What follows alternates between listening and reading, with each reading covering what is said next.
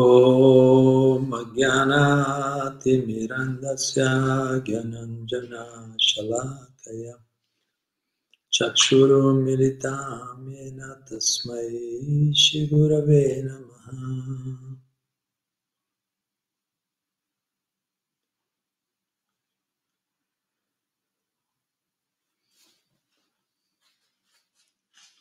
Hare Krishna, ben ritrovati tutti. Per oggi abbiamo intitolato La via del Mahatma e vi leggo qualche passaggio da una conferenza di Shira Prabhupada, Bhaktivedanta Swami Prabhupada, che ha dato nel dicembre del 1969 a Boston, davanti alla società internazionale degli studenti, quindi molti studenti, società internazionale degli studenti. Boston. Prabhupada dice, vi ringrazio molto per aver partecipato con noi a questo movimento per la coscienza di Krishna.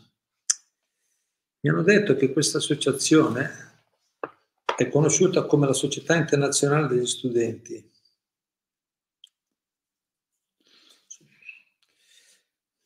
Prabhupada si rivolge a questi giovani dicendo la vostra è la Società Internazionale degli Studenti. Ci sono molte altre società, subito dice, ci sono molte altre società internazionali come le Nazioni Unite. Perciò l'idea di una società internazionale è molto bella, ma dobbiamo cercare di capire quale dovrebbe essere l'idea centrale di una società internazionale. Anche Prabhupada ha chiamato International Society for Krishna Consciousness, la, la sua Movimento per la coscienza di Krishna l'aveva chiamato allo stesso modo, società internazionale, associazione internazionale. Dice Prabhupada, proprio capire l'idea che dovrebbe essere l'idea centrale per una società internazionale. Se si getta una pietra al, al centro di un laghetto, si formeranno dei cerchi sempre più grandi fino a raggiungere la riva. Similmente, le onde radiofoniche si espandono in cerchio e quando si intercettano queste onde con la radio si può sentire il messaggio. Nello stesso modo anche il nostro, anche il nostro sentimento d'amore può espandersi.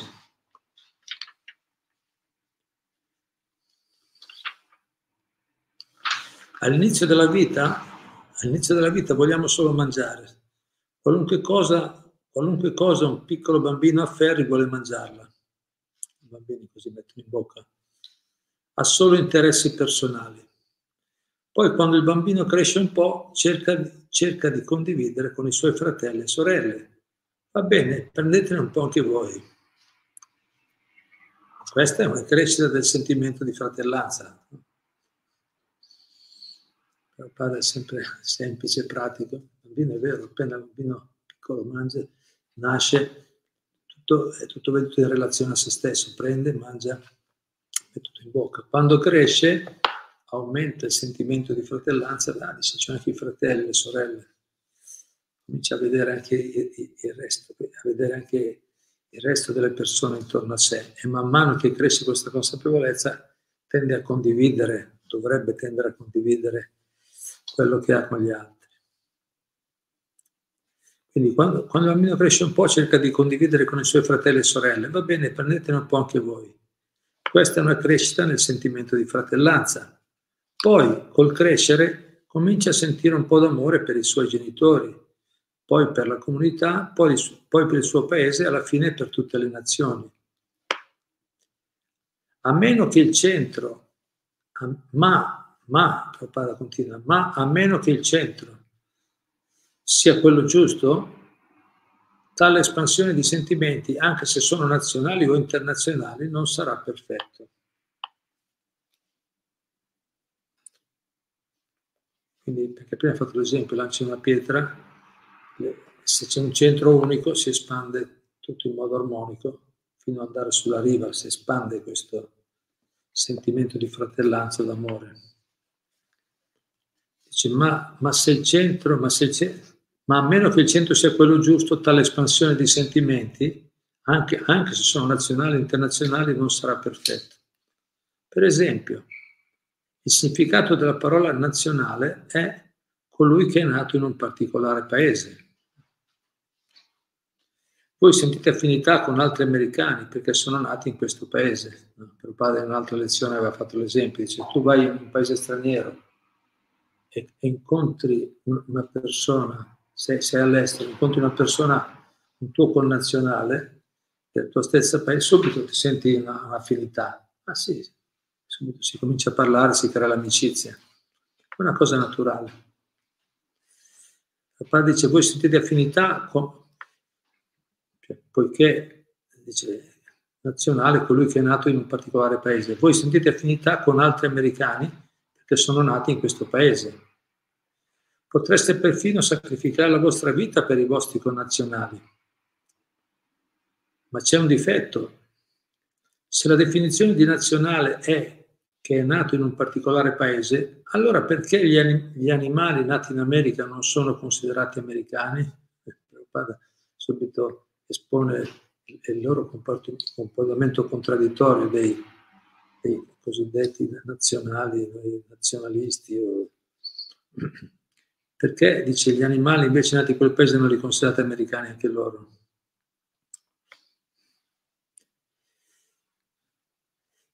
Perché gli animali nati in America non sono considerati americani? Il problema è che non estendiamo i nostri sentimenti al di là della società umana. Poiché non pensiamo che gli animali siano nostri connazionali, li mandiamo al mattatoio.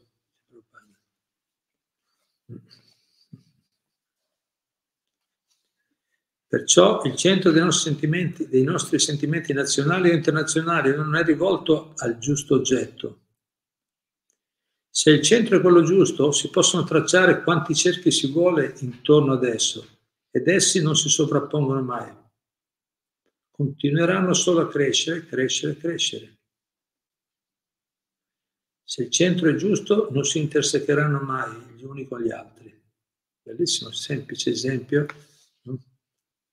Quindi se tu ti lanci, quando lanci la pietra, se, tu, se anche 100, 1000 persone lanciano la pietra, tutte nello stesso punto, i, cerchi che si emanano non si intersecano, non c'è conflitto, non c'è contrasto si espandono in modo armonico. Anzi, casomai va a aumentare l'ondata, no? la fratellanza, l'amore va a aumentare, ma non, non c'è conflitto. Il punto stavo sempre preoccupare, voi siete una, una società internazionale degli studenti, ma se volete veramente creare l'unione ci vuole un punto comune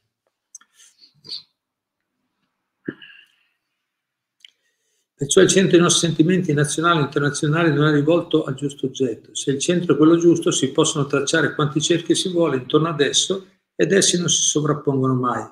Continueranno solo a crescere, crescere, crescere. Se il centro è giusto, non si intersecheranno mai gli uni con gli altri.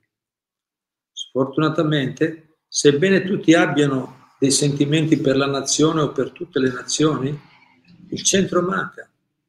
Perciò i vostri sentimenti nazionali e i miei sentimenti nazionali, i vostri sentimenti internazionali e i miei sentimenti internazionali si sovrappongono ed entrano in conflitto. Vediamo oggi più chiaro che mai, sono tanti conflitti qui vicino, non lontano da noi, conflitti internazionali, nazionali e internazionali.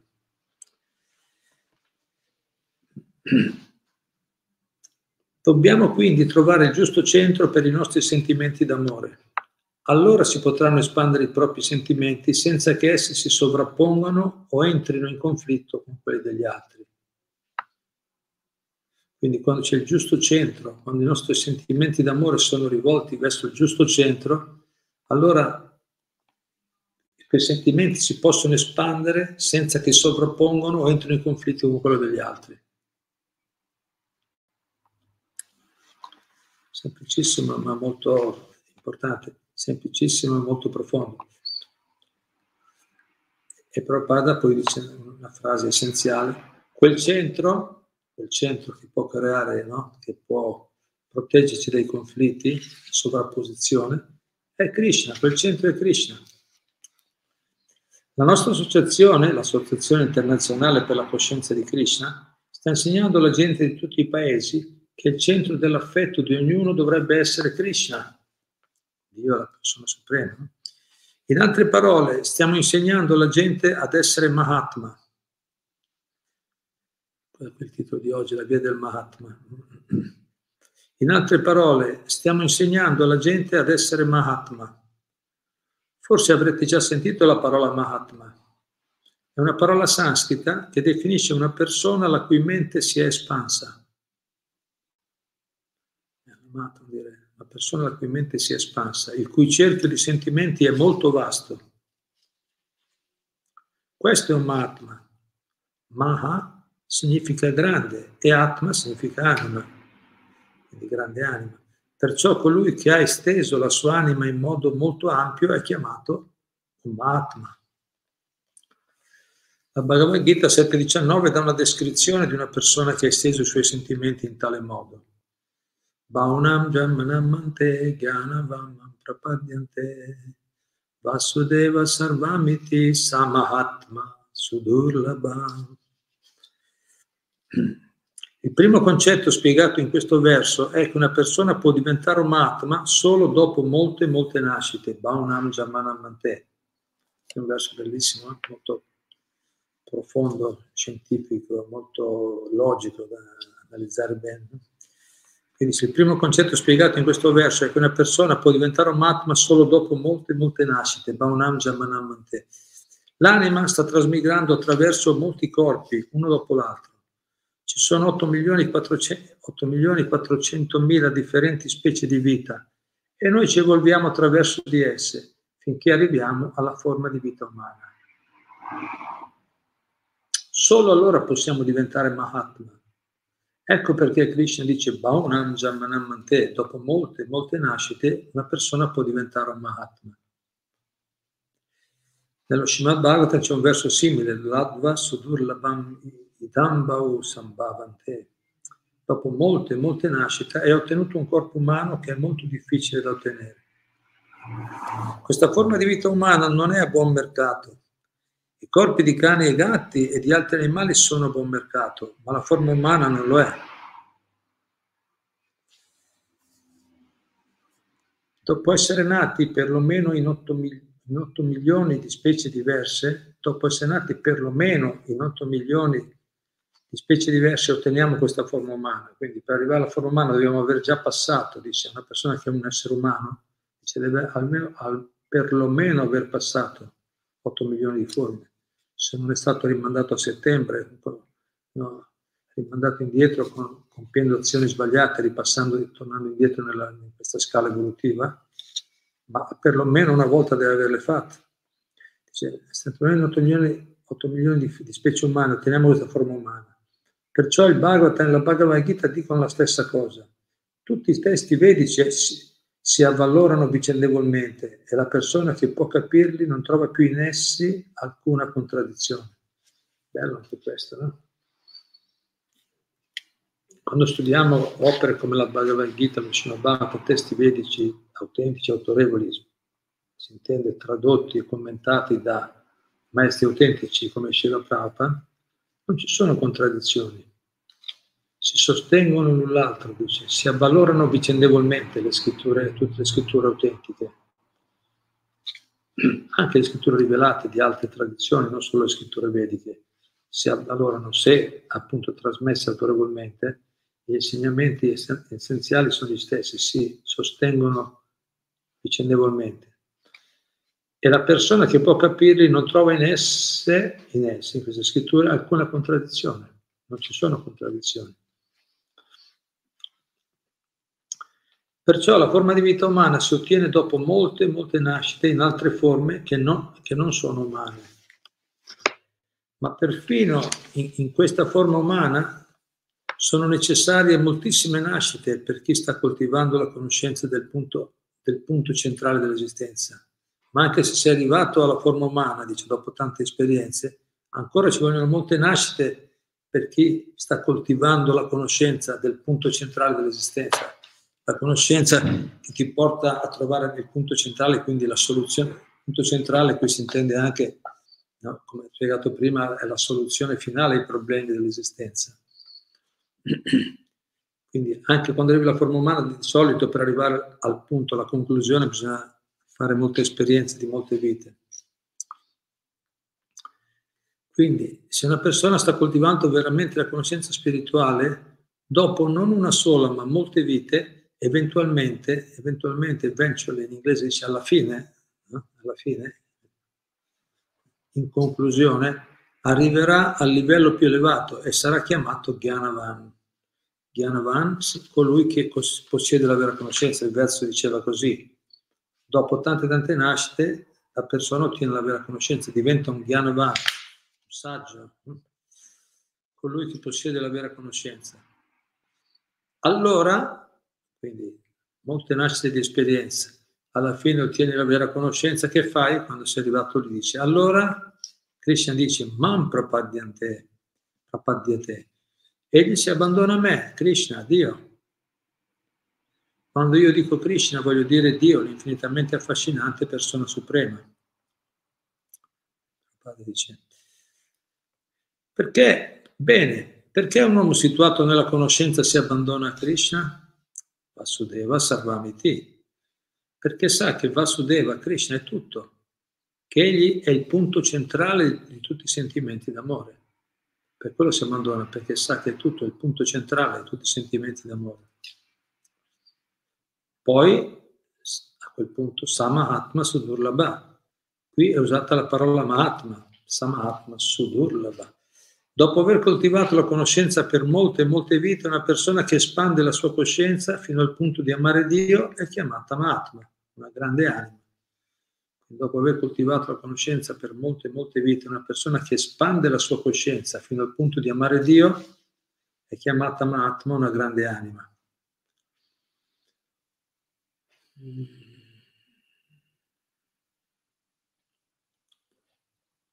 Dio è grande, e anche il suo devoto è grande, ma Krishna dice Samatma Sudurlabha, quel genere di grande anima è molto rara. Questa è la descrizione della Bhagavad Gita, questa è la descrizione che la Bhagavad Gita ci dà di un Mahatma. Adesso abbiamo esteso i nostri senti- sentimenti d'amore a vari oggetti, possiamo amare il nostro paese, possiamo amare la comunità, possiamo amare la famiglia, possiamo amare i nostri cani e gatti. In ogni caso abbiamo, abbiamo l'amore e lo estendiamo in proporzione alla nostra conoscenza. Quindi tutti abbiamo l'amore e lo estendiamo, si espande in proporzione alla nostra conoscenza. Bello eh, questo. In proporzione alla nostra conoscenza, consapevolezza, espandiamo il nostro amore. E quando la nostra conoscenza è perfetta, poi quando, quando questa conoscenza è perfetta, matura, arriviamo al punto di amare Krishna. Questa è la perfezione. L'amore per Krishna è lo scopo di tutte le attività, lo scopo della vita. Se capissimo questi semplici punti abbiamo già dire, il percorso chiaro, la via del Mahatma, no? Abbiamo già la, la, già la, la strada spianata, sappiamo dove, qual è la direzione. Lo Srimad Bhagavatam 1.2.8 conferma che lo scopo della vita è Krishna, Dharma, Svanustita, Pumsam, Vispashena, Katasuya, Notpadayeti, Adiratim, Shramaeva, Kevalam. Le prime parole di questo verso sono Dharma, Svanustita, Pumsam. Questo significa che ognuno compie il proprio dovere secondo la sua posizione. Un, capo, un capofamiglia dei doveri un sannyasi, un rinunciato a dei doveri, un brahmacharya, uno studente celibe dei doveri. Ci sono differenti categorie di doveri secondo le differenti occupazioni o professioni.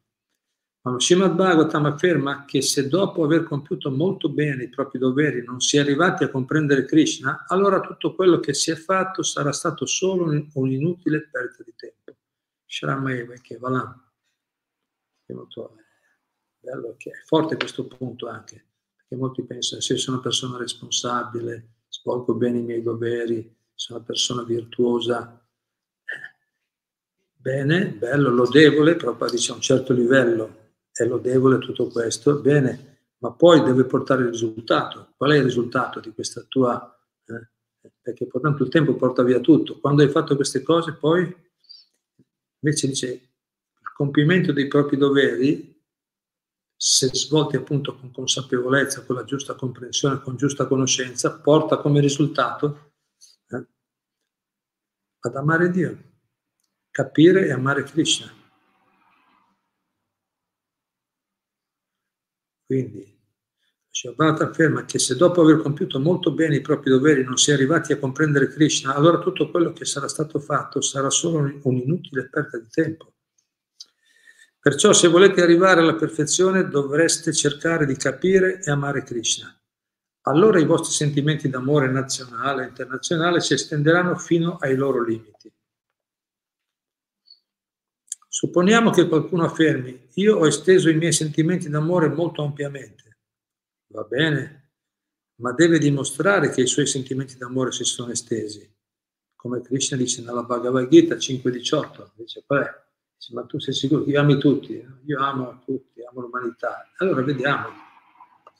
Vidya Vinnaya Sampanne Brahmane Gavyashtini Shuni Chaivasva Pakecha Pandita Samadarshina 5.18 Bhagavad Gita. Se veramente una persona è un pandit, cioè un pandit, un erudito, un saggio, qualcuno che si è elevato allo stadio della perfetta saggezza, deve vedere tutti allo stesso livello, Samadarshina, se c'hai conoscenza, vedi tutti, no? vedi l'essenza spirituale in ogni essere vivente. Perché la visione di un pandit non è assorta solo nel corpo, egli vede, vede, vede la visione, ha la visione completa, egli vede un brahmana erudito come anima spirituale, vede un cane come anima spirituale, vede un elefante come anima spirituale, vede anche un uomo di bassa classe come anima spirituale. Dall'elevato brahmana, brahmana fino al chandala, fuori casta, ci sono molte classi sociali nella società umana, ma se un uomo è veramente colto, vede tutti, ogni essere vivente allo stesso livello. Questo è lo stadio della vera conoscenza. Stiamo cercando di estendere il nostro amore socialmente, comunalmente, nazionalmente, internazionalmente o universalmente. Questa è la nostra naturale funzione, espandere la nostra coscienza. Ma il mio punto è che se vogliamo veramente espandere la nostra coscienza al massimo dobbiamo trovare il centro reale dell'esistenza. Quel centro è Krishna, Dio.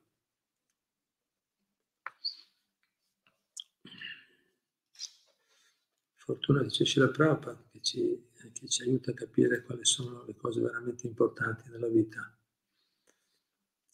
Quel centro è Krishna, Dio. E poi continua, ma come sappiamo che Krishna è Dio? Adesso c'è un ultimo, pass- un ultimo passaggio finale, ancora un paio di pagine. Come facciamo a, a, a cap- come, sa- come sappiamo che Krishna è Dio? Krishna stesso dichiara di essere Dio nella Bhagavad Gita così com'è. Facciamo sapere che Krishna è Dio. Allora dice lui nella Bhagavad Gita. Per favore ricordatevi sempre che il movimento per la coscienza di Krishna, coscienza di Krishna, è basato sulla comprensione della Bhagavad Gita così com'è. Tutto ciò che dico è nella Bhagavad Gita.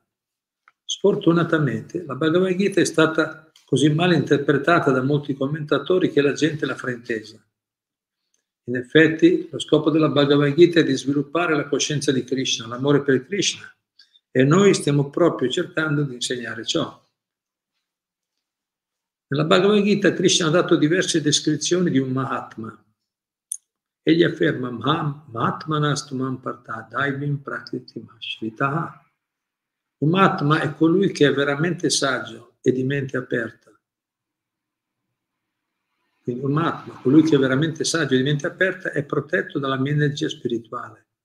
Non è più sottoposto all'incantesimo dell'energia materiale. Questo verso della Bhagavad Gita. Diving Prakritim Ashrita vuol dire che è sotto il rifugio, la protezione della diving, l'energia divina, spirituale, quindi non è illuso dalla materia. Quella caratteristica del vero Mahatma. Tutto ciò che vediamo è fatto di varie energie di Dio. Nell'Upanishad è detto Parasha Shakti Vividaiva Shruyate. La verità suprema assoluta ha molte vari- varietà di energie e queste energie agiscono in modo così perfetto che sembrano funzionare automaticamente. Abbiamo visto per esempio un fiore che sboccia. Noi possiamo pensare che sia sbocciato, adesso siamo in stagione buona, sono bellissimi fiori, fiorellini che stanno sbocciando dappertutto. Noi possiamo pensare che sia sbocciato, il fiore che sboccia, sbocciato e sia diventato così bello automaticamente, ma non è così.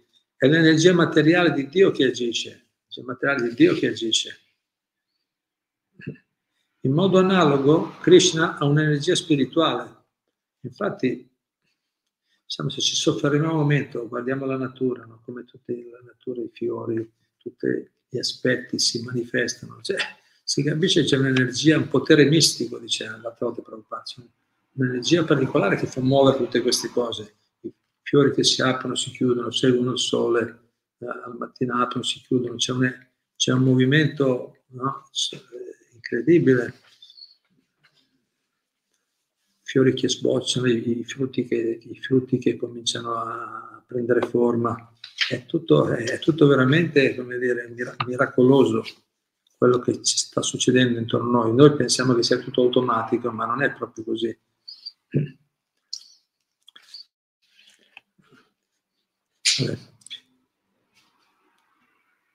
È l'energia materiale di Dio che agisce.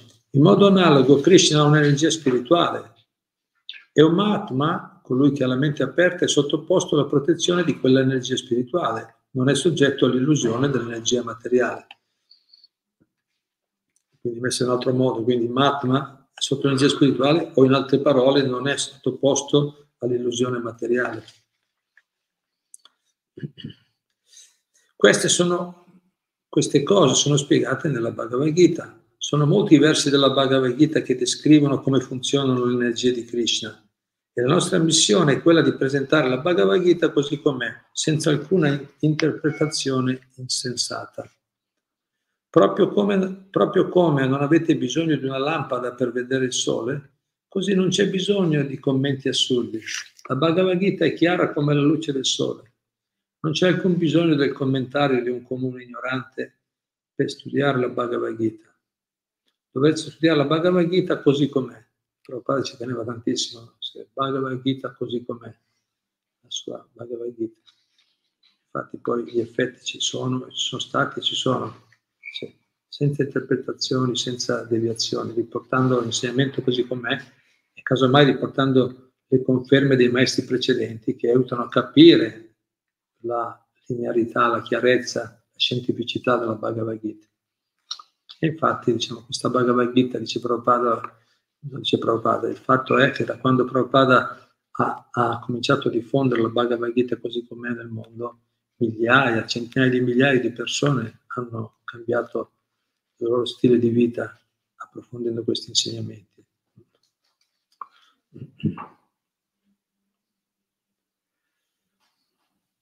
Quindi non c'è bisogno di, alcun, di un di, del commentario di un comune ignorante per studiare la Bhagavad Gita. Dovreste studiare la Bhagavad Gita così com'è. Allora otterrete tutta la conoscenza spirituale, diventerete saggi e comprenderete Krishna. Allora, allora quando diventerete saggi e comprenderete Krishna, allora vi abbandonerete a Lui e diventerete Mahatma. Quali sono le attività del Mahatma? Un Mahatma è affidato alla protezione dell'energia spirituale di Krishna.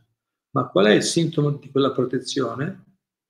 Krishna dice Mam Bhajanti Ananya Manasa. Un Mahatma è sempre impegnato a servirmi con devozione. Cioè chi sta sotto l'energia spirituale, qual è la prova? Che è sempre impegnato a servire Dio con devozione. Questo è il, princip- principale sintomo di un Mahatma. Principale sintomo di un Mahatma, due punti, sta sempre servendo Krishna. Ma questo servizio devozionale non, non è compiuto ciecamente. Krishna dice Gyatva Bhutadim Abhyayam. Egli sa perfettamente che io sono la fonte di ogni cosa. Ma quello aveva detto, è che Mahatma solo perché, eh, lo, perché dopo molte vite, quando ha sviluppato la vera conoscenza, quindi, quindi serve Krishna costantemente nella piena consapevolezza che lui, Dio, è la fonte di ogni cosa. Così Krishna spiega tutto nella Bhagavad Gita. E il nostro scopo nel movimento per la coscienza di Krishna è di diffondere la conoscenza contenuta nella Bhagavad Gita senza aggiungere commentari assurdi. Allora la società umana avrà un beneficio da questa conoscenza. Adesso la società non è in una condizione sana, Ma se la gente capisce la Bhagavad Gita e amplia veramente la propria visione, allora tutti i problemi sociali, nazionali e internazionali saranno automaticamente risolti. Quindi la società non è una condizione sana. E questo era 69, quindi facciamo i conti, 70, 50 anni fa. Adesso è ancora meno sana la situazione, ma la soluzione resta la stessa. E adesso la società non è una condizione sana, ma se la, la, la, gente capisce la Bhagavad Gita e amplia veramente la propria visione, allora tutti i problemi sociali, nazionali e internazionali saranno automaticamente risolti. Quindi questo è, è, è valido, attuale, completamente eh, attuale, completamente valido anche oggi. No? Non ci sarà alcuna difficoltà.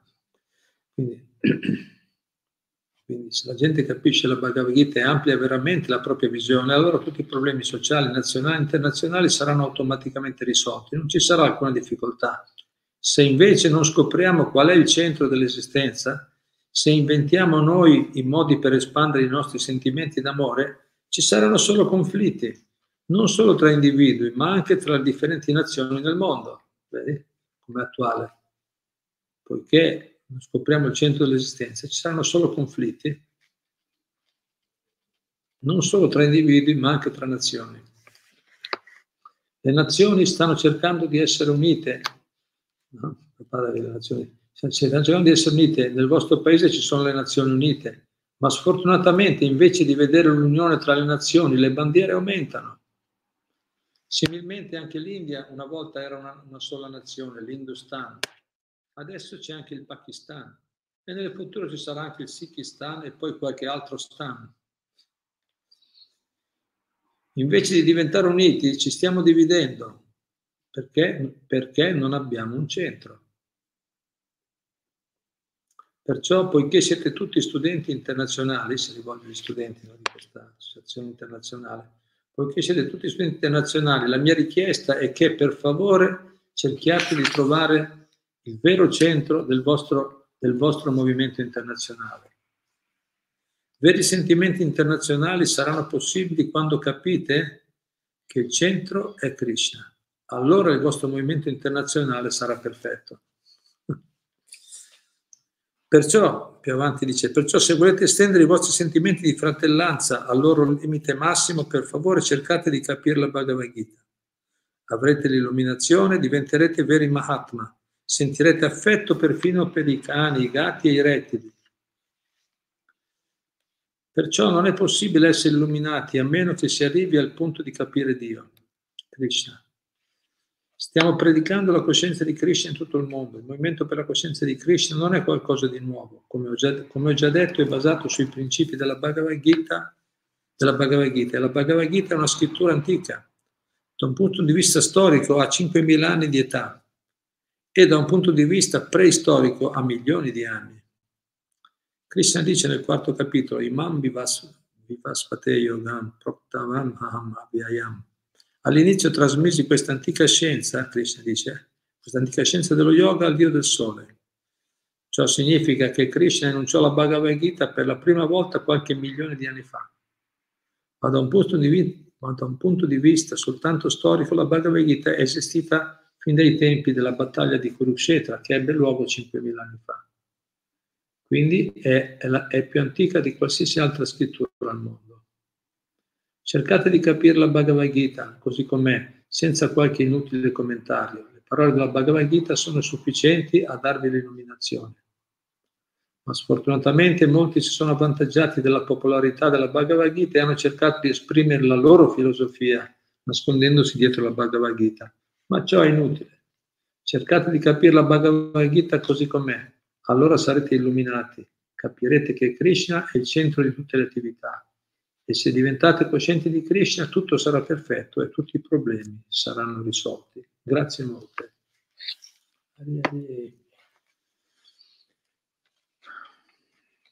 Poi c'è una domanda dello studente indiano, conclude con una domanda ti dice, papà dice, ci sono domande? Uno studente indiano dice, Non conosco l'esatto termine testo sanscrito della Bhagavad Gita, ma da qualche parte Krishna dice tutte le strade portano a me.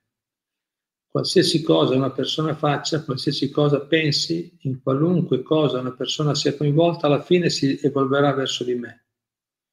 L'illuminazione è dunque un'evoluzione naturale? Dice lo studente.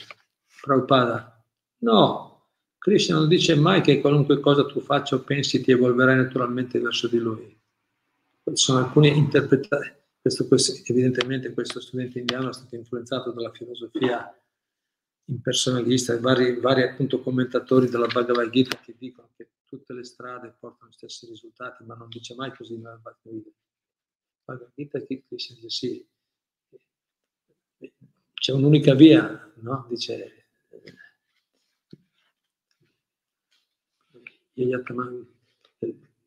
c'è un'unica via evolutiva, ma nella misura in cui si abbandonano a me, li ricompenso, invece loro prendono solo la parte a parte qualsiasi strada segui va bene. Comunque sentiamo le parole di Prabhupada, dice.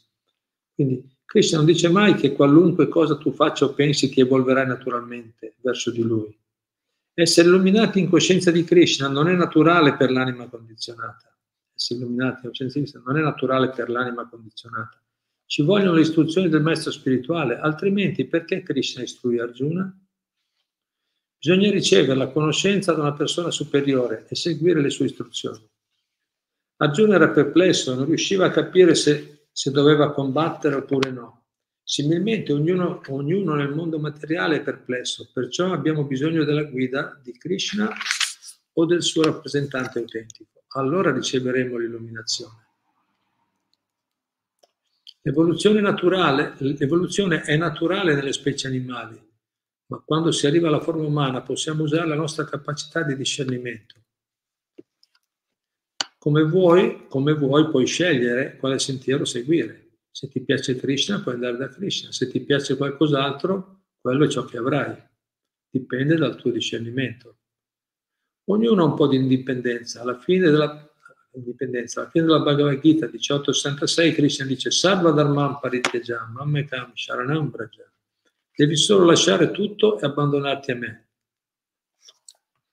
Se questo abbandono fosse naturale, perché mai Krishna direbbe devi fare questo? No, abbandonarsi a Krishna non è naturale nel nostro attuale stato condizionato. Abbandonarsi a Krishna nello stato condizionato non è naturale. Dobbiamo imparare a farlo. Dobbiamo imparare a farlo. Non è naturale, ma dobbiamo imparare a farlo. Perciò dobbiamo imparare da un maestro spirituale autentico, Krishna o il suo rappresentante autorizzato, a seguire, dobbiamo imparare da loro, a seguire le sue istruzioni. Questo ci porterà allo stadio di piena illuminazione in coscienza di Krishna.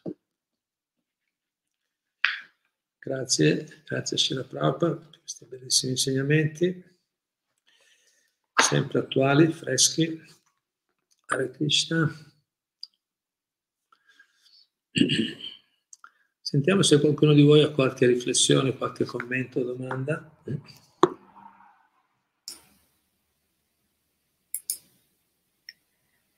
Sì, c'è Liliana Pierro che dice Hare Krishna a tutti.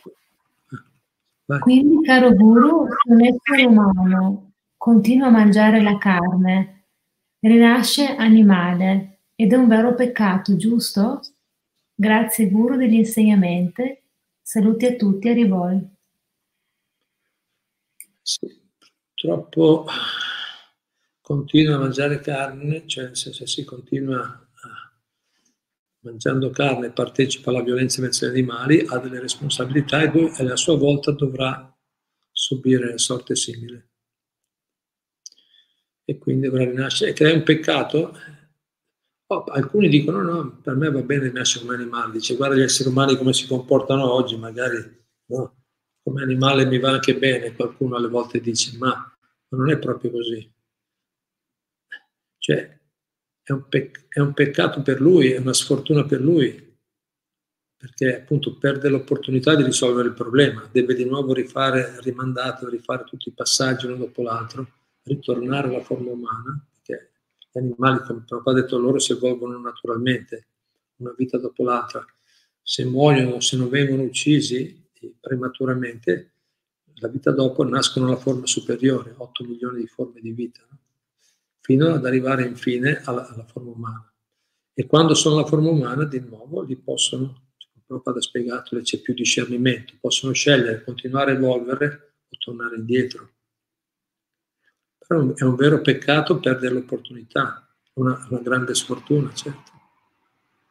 E se viviamo appunto, se viviamo eh, sostenendo la violenza altri, verso gli altri esseri viventi, dovremo sopportare gli stessi tipi di disagi che stiamo creando a loro.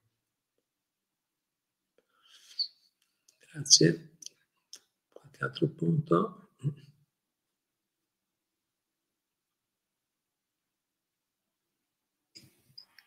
Fabio Xodo dice servire Krishna è amore puro. Grazie. Il servizio è amore, cioè quando c'è l'amore c'è il servizio, non ci può essere se, non ci può essere separazione. Se ami qualcuno c'è servizio.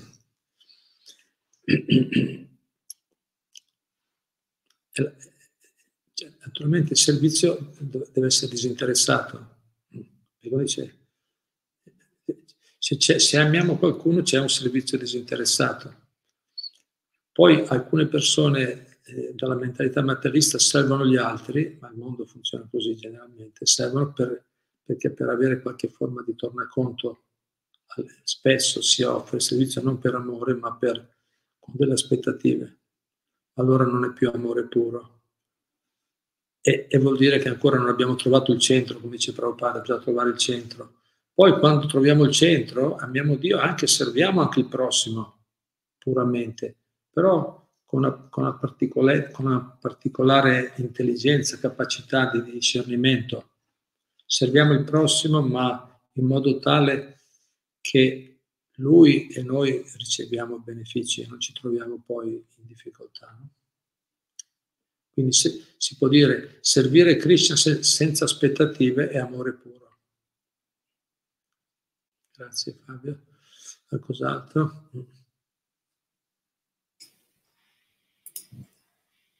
Ilaria Stella, Hare Krishna, purtroppo la maggior parte delle persone ora si comportano in modo più animale degli animali stessi. Per loro esiste solo il corpo e questo mondo materiale. Grazie Guru. Hare Krishna.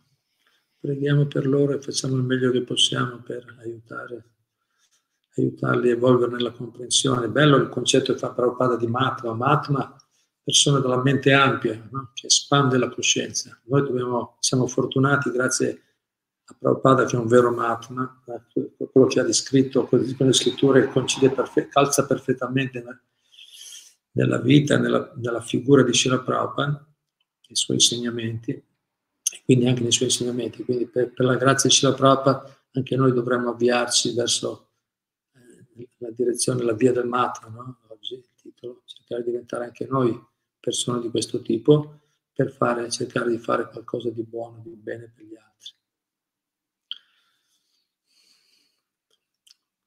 Grazie. Qualche altro punto? Paola Bonetti, Hare Krishna cari devoti, accettate per favore i miei rispettosi omaggi. Tutte le glorie a Srila Prabhupada. Grazie Guru Charana Prabhu per questa lezione. Chiedo, si può dire che invite a diventare una grande anima è l'egocentrismo? L'egoismo che, tra l'altro, non permette di apprendere da nessun tipo di yoga. È così? Puoi parlarci di questo? Grazie Prabhu. Pa- parlare dell'egoismo non è così difficile, eh? è una malattia che abbiamo tutti, però giusto quello che dice, l'egocentrismo, l'egoismo, è quella la malattia, il problema grosso che non ci permette di avvantaggiarci di, di, di, di tanti belli insegnamenti o di pratiche, di forme di yoga, appunto, o discipline che sono disponibili quello è il problema, problema grosso. E tu, Prabhupada Bhagavad Gita scrive che il più grande ostacolo per l'avanzamento spirituale eh, dice la, quando una persona è, ego, è, è, sì, è l'egoismo, diciamo, la, quando una persona è egoista, quando una persona è egoista è sempre nei guai, quando una persona è orgogliosa, ecco, perché è l'orgoglio il più grande ostacolo e l'egocentrismo, l'egoismo sono l'espressione dell'orgoglio. Possiamo metterlo anche così. Oppure, al contrario, può andare bene lo stesso, vanno benissimo insieme, insomma. Quando c'è il falso ego, in altre parole, quando il falso ego domina, quando il concetto errato di noi stessi domina nella vita, nostra vita, quando pensiamo di essere il corpo, pensiamo di essere noi i goditori, no? i controllori, quando abbiamo quando questo concetto è dominante nella vita, allora si manifesta eh, orgoglio, arroganza. Quindi sì, l'egocentrismo, il falso ego è il problema grosso. Dice, lui dice appunto l'orgoglio è quello che ostacola, è il più grande ostacolo dell'avanzamento spirituale.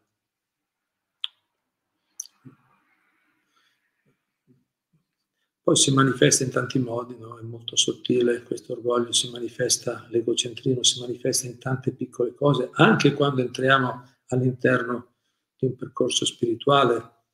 Questa malattia è difficile da, da, da debellare completamente. Ci sono aspetti sottili che ancora si manifestano. Comunque, diciamo, per quello Prabhupada sottolineava molto che ci deve essere una pratica, non è solo di concetti, noi possiamo discutere, è buono, è molto benefico discutere insieme di questi argomenti, ma poi il nostro, il nostro discutere, i nostri scambi, i nostri approfondimenti, che, condivisioni dovrebbero o, o a, avranno successo se ognuno di noi migliorerà la sua pratica o, o inizierà una pratica spirituale autentica o approfondirà o migliorerà la sua pratica spirituale perché è una questione di pratica, di, di, di, di pratica, pratica, consapevole, non meccanica, si intende anche. No? Quando la nostra pratica del, del canto, del manto, i nomi di Dio, lo studio delle scritture, il servizio ai devoti, il servizio al prossimo, ai luoghi santi, quando, quando queste attività entrano, cioè diventano centrali nella nostra vita e sono svolte con la giusta consapevolezza, poi da sole ci trascinano con forza verso il successo.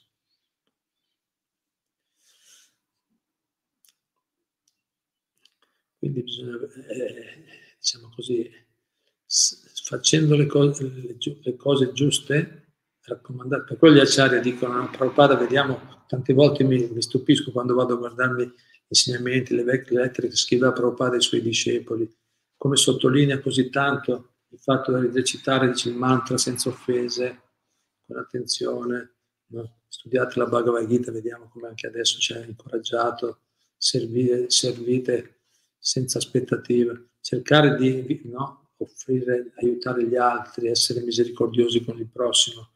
Prabhupada sottolinea ripetutamente questi aspetti, alzatevi presto al mattino, fate pratica spirituale, le sottolinea ripetutamente proprio perché eh, sa benissimo che, che, che, è necessario, che la pratica è, è essenziale per arrivare a una realizzazione vera degli insegnamenti. Bene, si può dire tanto, però intanto contentiamoci, vediamo se c'è qualche altro punto.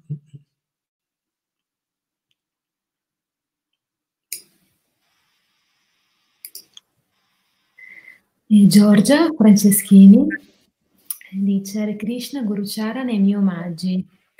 Il mio compagno e le mie figlie mangiano carne. Purtroppo non mi sento di imporre loro una scelta vegetariana. Penso che ancora non siano pronti. Ma io che non la mangio, ma a volte mi tocca servirgliela. Commetto peccato anch'io? Come dovrei comportarmi? Grazie. Grazie Giorgia. Eh, servirla un pochino, un pochino di responsabilità c'è. No? Eh, sì, tu dici io lo faccio per non, non vogliamo imporre. È vero, non dobbiamo imporre, ma dobbiamo proporre, mettiamola così.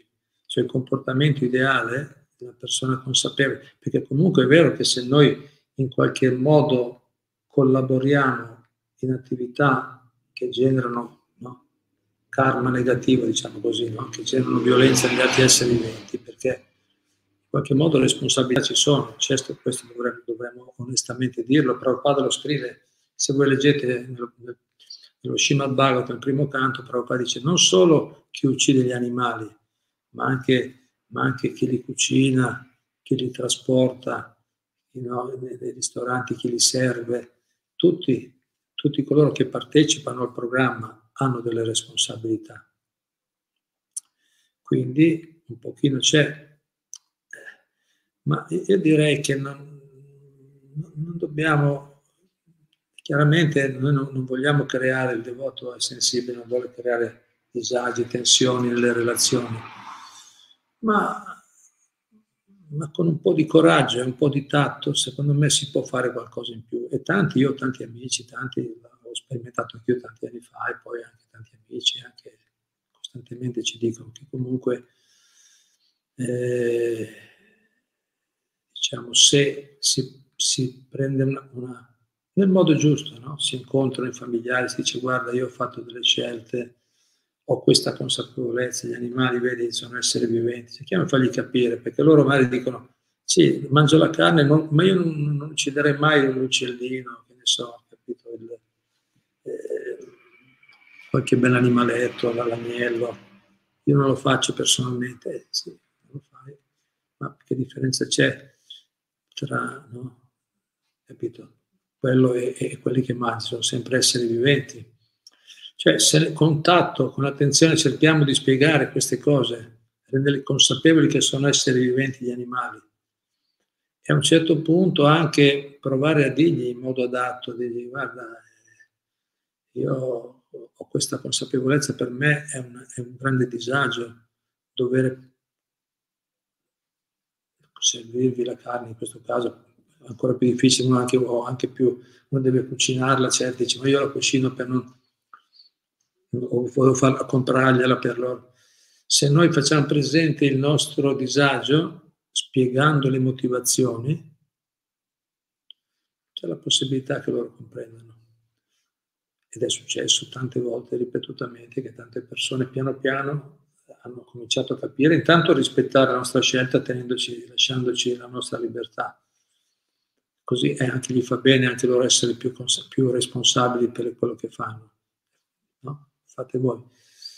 E poi molte volte è successo che loro stessi piano piano sono diventati più coscienti e, e, e tantissimi sono diventati vegetariani dopo, dopo, qualche tempo, alle volte ci vogliono anni, eh, mesi, però certo poi ognuno deve vedere, deve vedere gli equilibri familiari, però diciamo un po' di, se noi, se noi collaboriamo in certe attività, un po' di responsabilità c'è, questo dobbiamo dirlo. Poi scegliamo noi quanto impegnarci,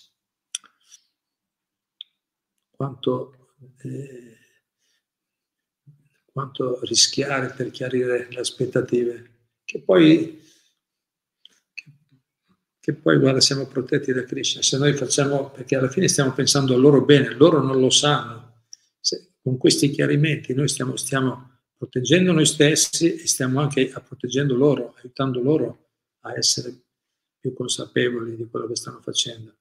In realtà stiamo offrendo un aiuto. C'è la possibilità che loro non lo prendano così bene, c'è la possibilità, ma, se noi ci muoviamo bene, con vera, con genuina compassione, poi Dio ci aiuta. Ci aiuta a trovare il modo giusto, le parole giuste. Va bene, poi vedete voi, no? ognuno deve vedere le sue situazioni. Hare Krishna. Qualcos'altro?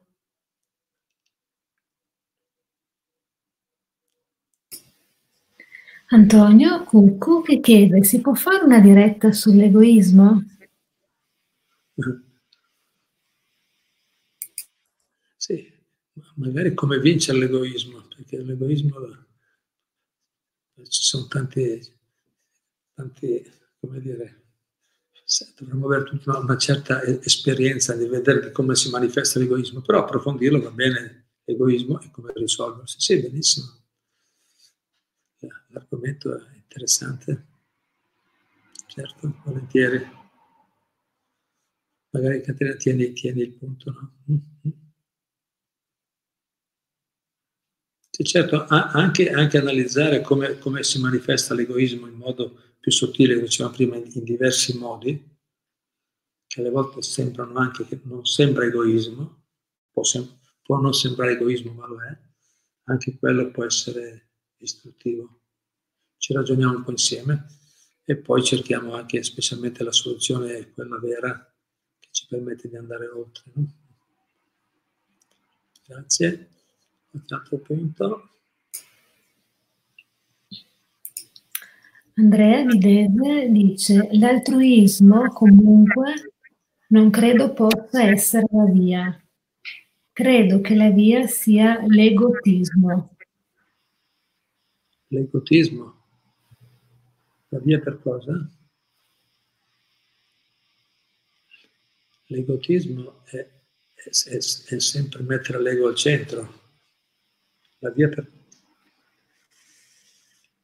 L'altru... La... Comunque una cosa si può dire sull'altruismo, non credo possa essere la via, la via, per, la via per risolvere eh, i problemi della vita. No, l'altruismo, ma l'altruismo deve essere, come dice Prabhupada, bisogna sapere che anche questa società con la quale parlava Prabhupada, questi studenti, una società internazionale di studenti, anche loro avevano eh, come dire, degli obiettivi altruistici, pensavano al bene, come proprio dice le Nazioni Unite, sono nate con l'idea di, di unire, c'è altruismo, Fa, però non conoscono il metodo, però non sanno qual è il centro che può portare il vero, cioè l'altruismo vuol dire fare del bene agli altri, essere altruisti vuol dire no? pensare al bene del prossimo, no? che questo il concetto.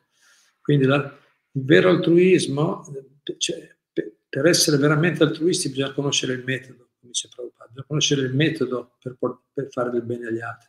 Quindi l'altruismo mondano, sentimentale, come spesso generalmente inteso, quello ha ragione Andrea, non, non, non è la via. Però l'altruismo vero, quello basato su una reale consapevolezza, conoscenza, quello di collegare aiutare le persone a collegarsi, riallacciare la loro relazione perduta con Dio, quello lì, quello sì, quella è la via, quella è la via per portare le soluzioni. E l'egotismo e l'egoismo non è mai la via per l'evoluzione. Però magari può spiegarci meglio se, se, va, se va bene quello che ho detto, altrimenti si può spiegarci meglio cosa voleva dire.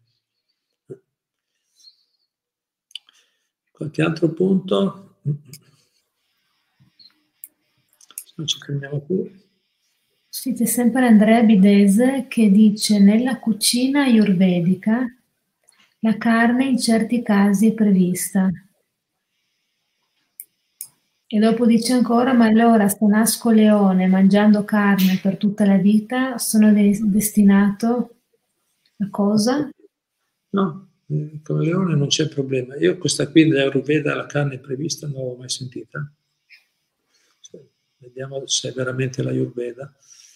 Eh, per gli esseri umani qui stiamo parlando, attenzione, perché per, per, il, per il, il, leone è, è, normale, certo, mangiare la carne. Anzi, il leone mangia la carne e alla fine evolve, alla fine della vita passa a una forma superiore, o addirittura anche la forma umana potrebbe essere, anche se mangia carne, perché la, la sua condizione è quella, non è, non è contrario alla sua condizione, ma l'essere umano che ha una coscienza superiore, se fa la stessa cosa, sono responsabilità.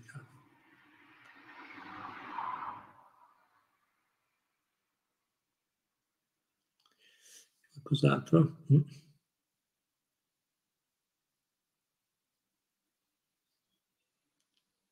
Maurizio Yasbarone chiede, caro Prabhu, quando la collera sorge, qual è il comportamento più appropriato da adottare?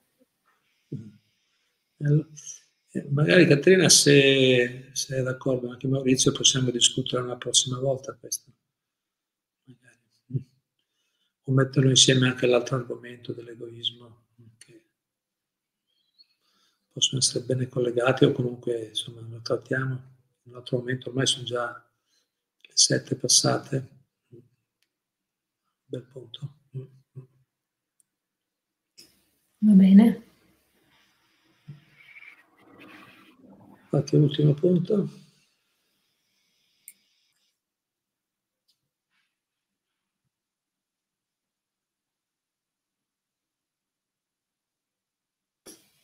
E niente. Avevo letto una cosa, diceva, ho provato a spiegarglielo, ma non hanno, ma con poco successo. In passato ho visto.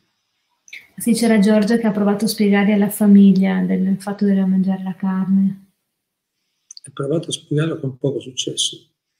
E poco è meglio di niente, eh? poco successo, magari qualcosa è passato.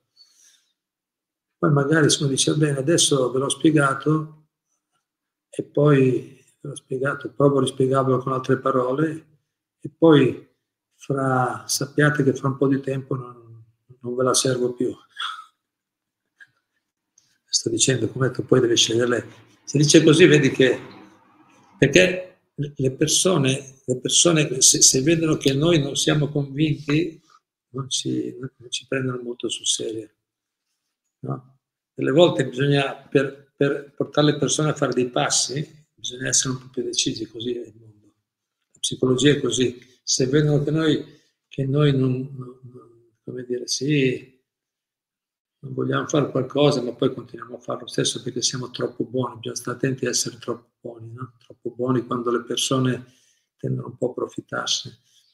Vedono che noi non siamo molto convinti, allora tendono un po', dice sì va bene, grazie che me l'hai detto, però intanto andiamo avanti, no? Perché sono molto attaccati al loro modo di essere, non vogliono cambiare. È per quello che, è per quello che non sembra che abbia molto successo quello che facciamo. Però insomma appunto poi di nuovo valutiamo, alle volte essere un pochino più decisi per il loro bene spiegandolo può essere utile. E poi magari più avanti capiscono meglio, se, non dico che ci ringrazieranno, ma almeno diventeranno più, più consapevoli se, se prendiamo posizioni più definite. Spesso può funzionare così, ha funzionato, però poi, come dicevamo prima, ognuno poi deve vedere, insomma. Grazie, grazie a tutte e a tutti, sempre un grande piacere. Se non c'è altro ci fermiamo qua. Sì, c'era una, una spiegazione da Andrea che diceva per egotismo intendevo una via di mezzo tra fare qualcosa di buono per noi stessi e per gli altri. Bene, certo, giusto, in questo senso, se è quello. Grazie. Bene. Grazie a tutte e a tutti. Hare Krishna. A presto.